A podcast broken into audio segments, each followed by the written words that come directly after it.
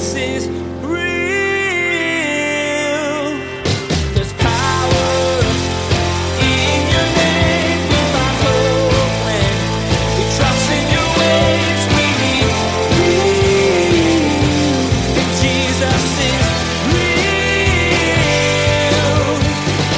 Jesus is real. We have a need to be able to fellowship and have community. We are communal people. We're born for community, common unity. We're born for this community. It's the place where real communication happens. Something is being communicated. The basis of communications, communicare, common ground, common ground. Welcome to the special Friday edition of Jesus is Real Radio, featuring Pastor Daniel Fusco and special guest, Bishop Dale Bronner.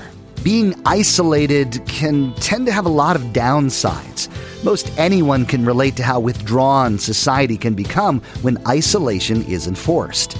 You are alone and without a group of people to come together and have something in common. Today, Pastor Daniel and special guest Bishop Bronner discuss community. Now here's Pastor Daniel and Bishop Dale Bronner with the Friday edition of Jesus is Real Radio.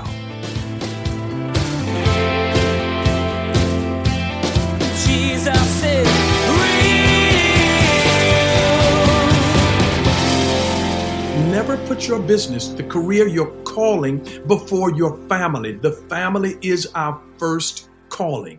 The family is the most base unit of society. So God first, family second, business third. They modeled that. They taught that intentionally.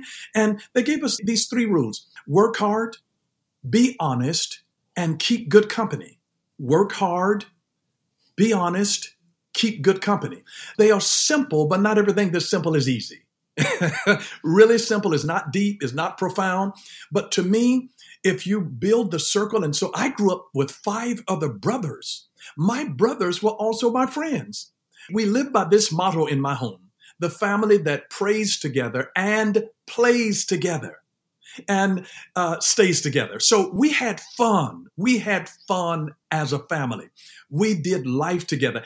In retrospect now, I realize my family was my small group. My family was my small group. I started teaching the Bible in a little Bible study in my own home with my own family members, probably when I was 13, 14 years old. That's when I started. So my discipleship was a home group in the home. I learned that because my dad took the family, led us in prayer, and brought us around the word, and the gift emerged in my life. And there I was, son number 4 out of 6, but I became the teacher of the whole family. So my leadership gift, I was raised in a leadership culture, and my leadership gift emerged right at home. My family was my first mission field. And my family today still is my first mission field. It teaches me what to do in the church by simply reflecting on what I have done in the home. And for example, when we were raising our children, my wife and I would sit down with the children in front of the televisions. Instead of banning them from looking at this, that, and the other, I wanted to teach them how to look at it critically and look at what was happening and being presented in entertainment through a biblical lens. I was teaching my children, how do you think biblically concerning this? And I would ask my children, what was done inappropriately in this particular scene? And my children would say, those 2 people were in the bed and they weren't married. And so they are applying a biblical context to what they are seeing presented in television, in the real world. And I'm sitting there so that we can have a conversation, and I can teach them how to biblically think about the things that are happening in their world, in their circle. What happened here in this situation? That little boy told a story. He was not honest with his mom or his dad, or she was not honest. And so I'm narrating and I'm getting feedback from them. I'm not telling them what was wrong and what was right. I'm telling them now, put on your biblical lens, tell as a Christian what was done right here and what was done improperly, so that they are thinking, because the whole word amuse literally means not thinking. So when we're being amused, whether it is by music or by television, by videos, amuse is not thinking. So it brings us back into this thing. How do we bring our biblical intelligence to love God with all of our heart, our mind? I've met so many Christians who just laid their minds to the side as though you don't even need it. It's a dimension of us. God knows we need our minds. I mean, we are living in a day now where common sense is not so common. And we just need some people that will call some things out and speak truth and believe it without hesitation, and teaching them this critical thing, which is what I taught my children.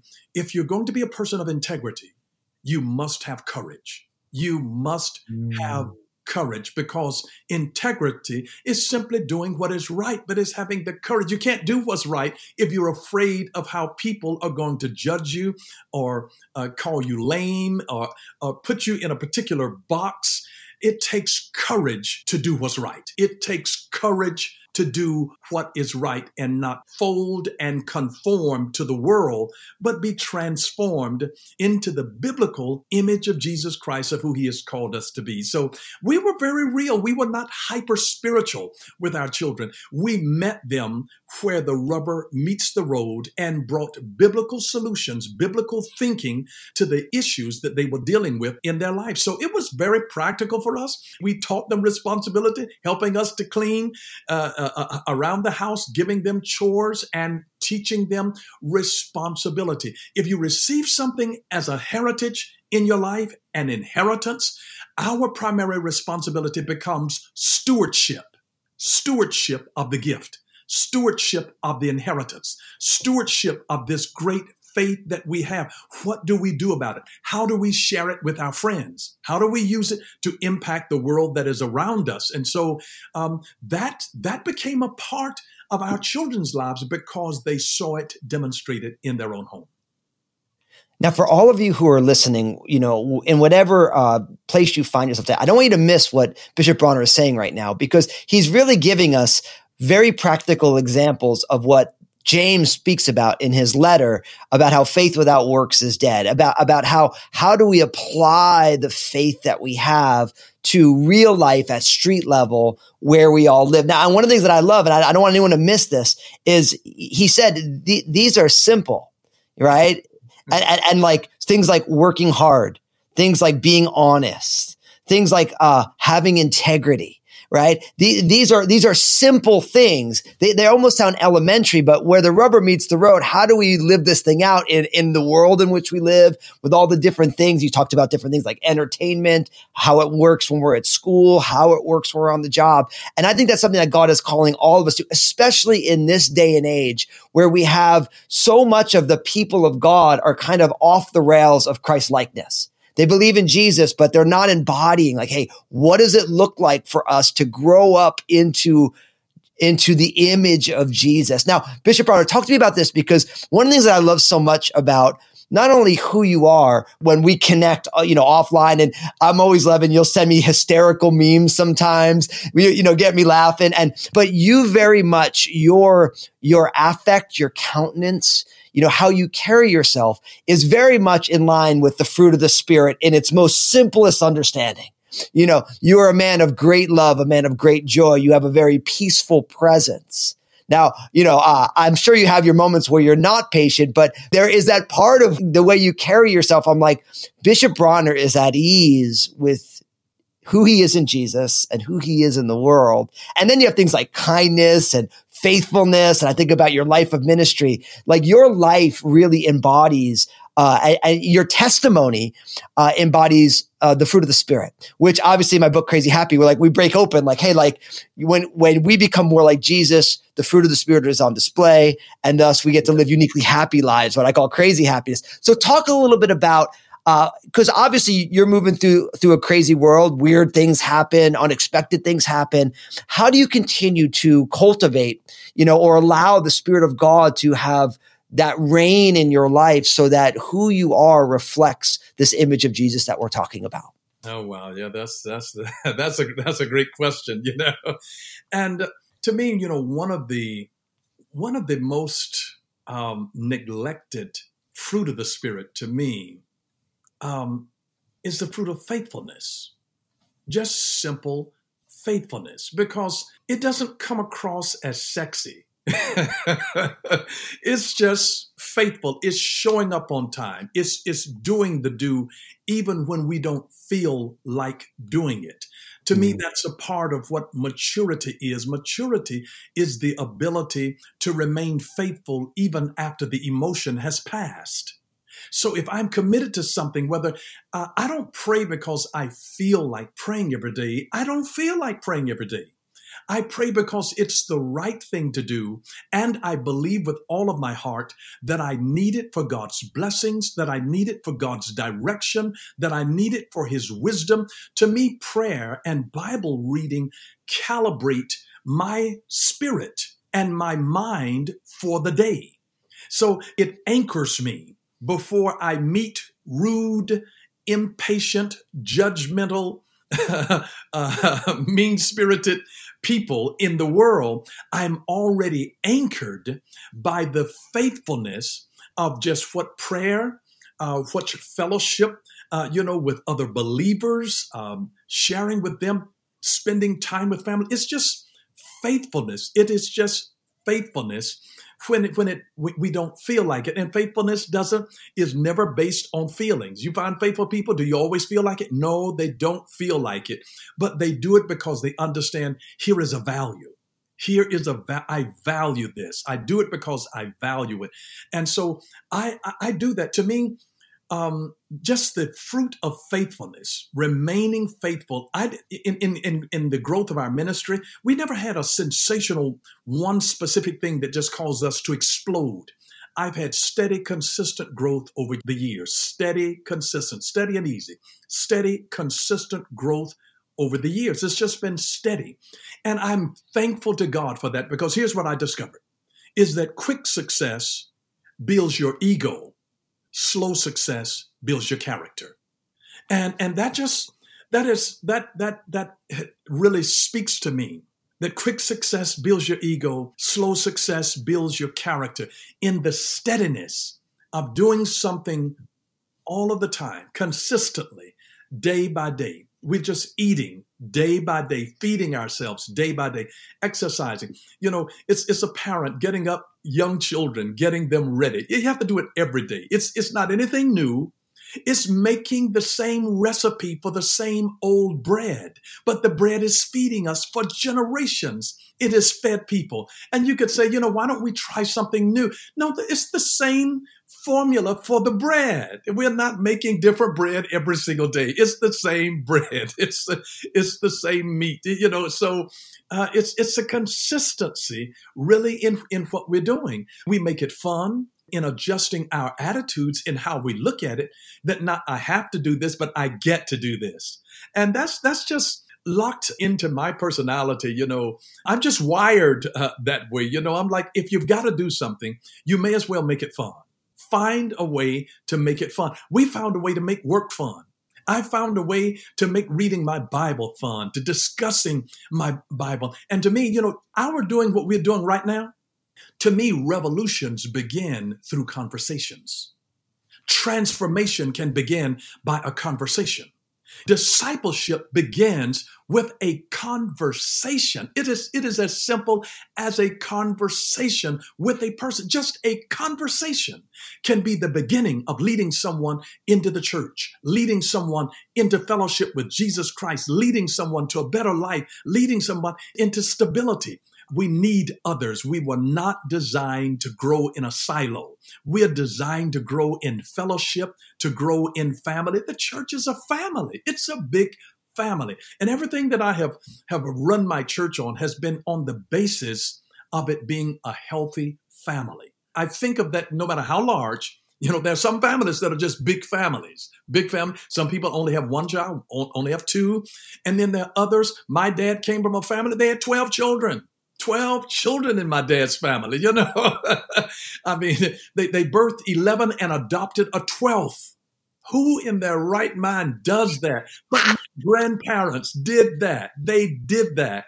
And so I've had the paradigm for the big family. And the same thing that makes a person's family great with one or two children it's extrapolated out and it makes them the same if they've got 12 children.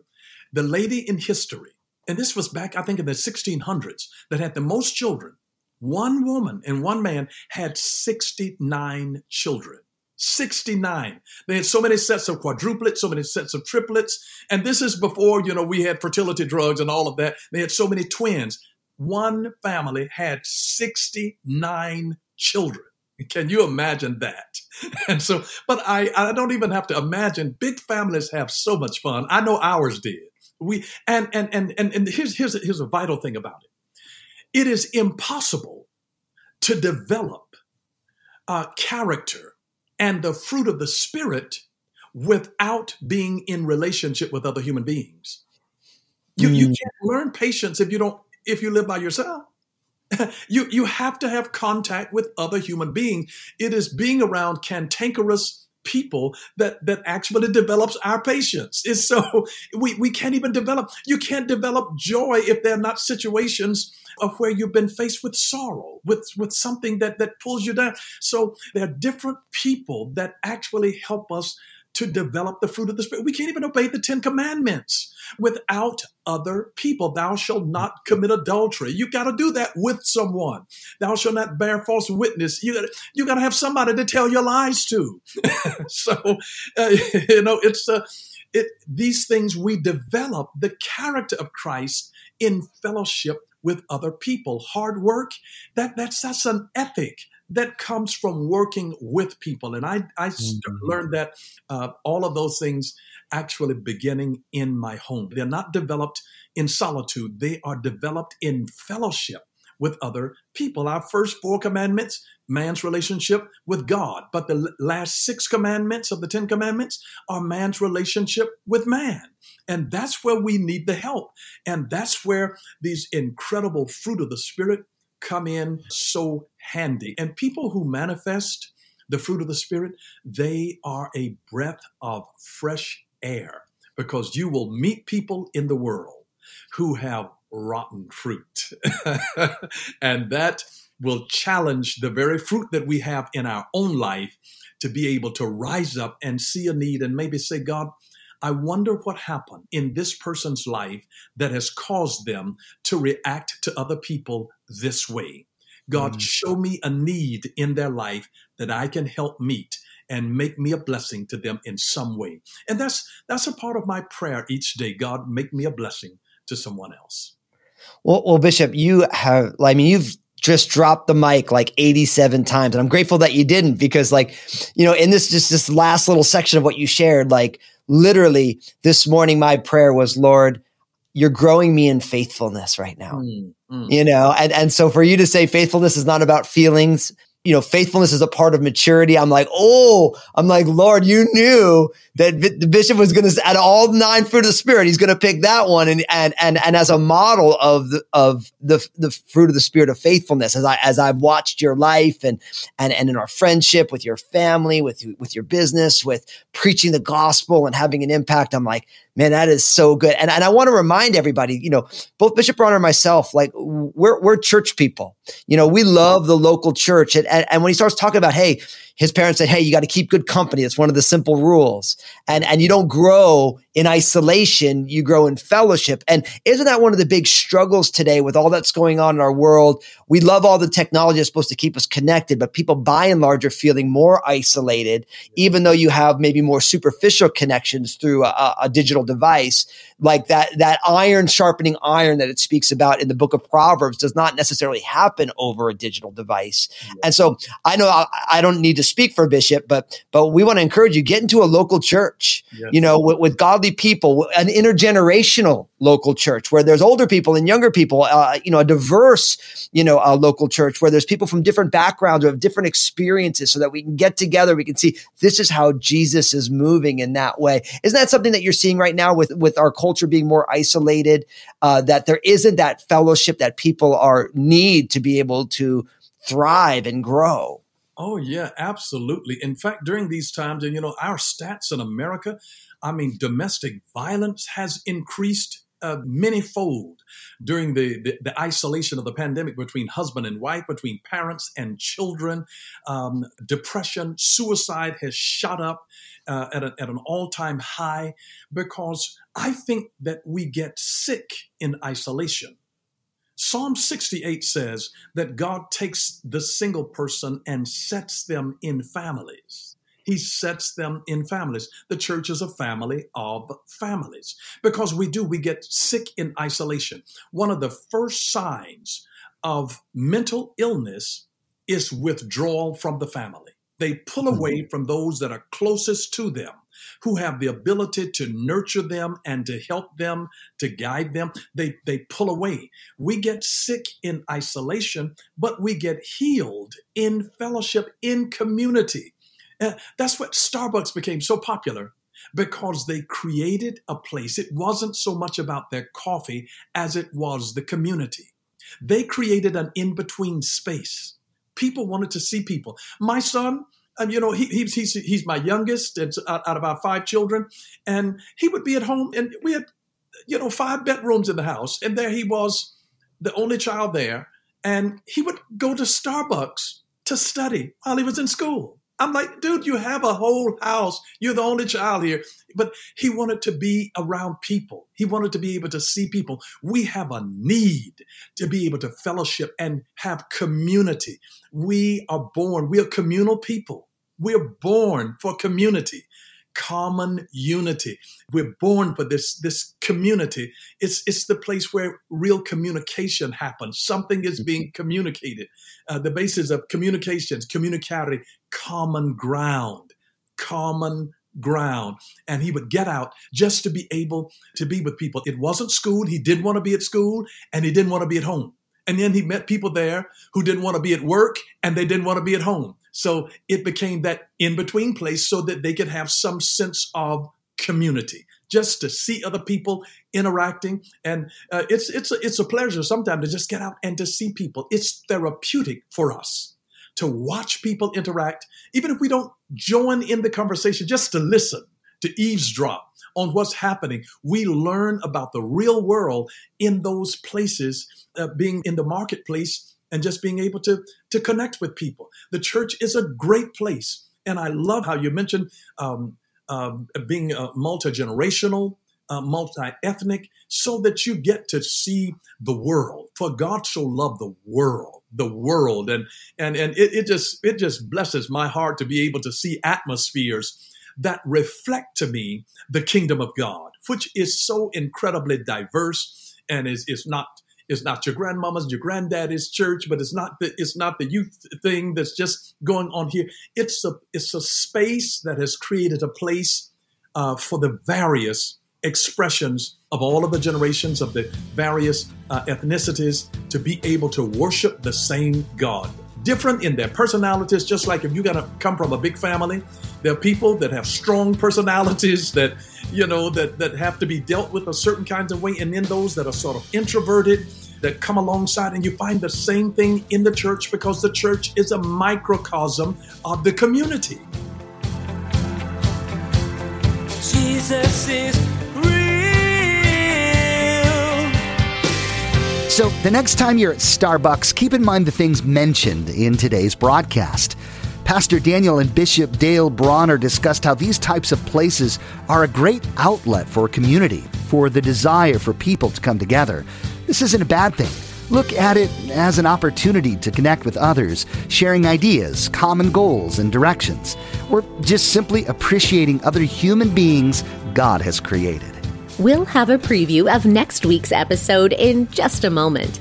Thanks for listening to the Crazy Happy Podcast with Pastor Daniel Fusco and author and journalist Billy Hallowell. Each week you'll hear discussion on important topics that affect your life now. Be sure to subscribe on your favorite podcast app and get notified each time we post a new edition of the show. For more information, visit JesusIsRealRadio.com.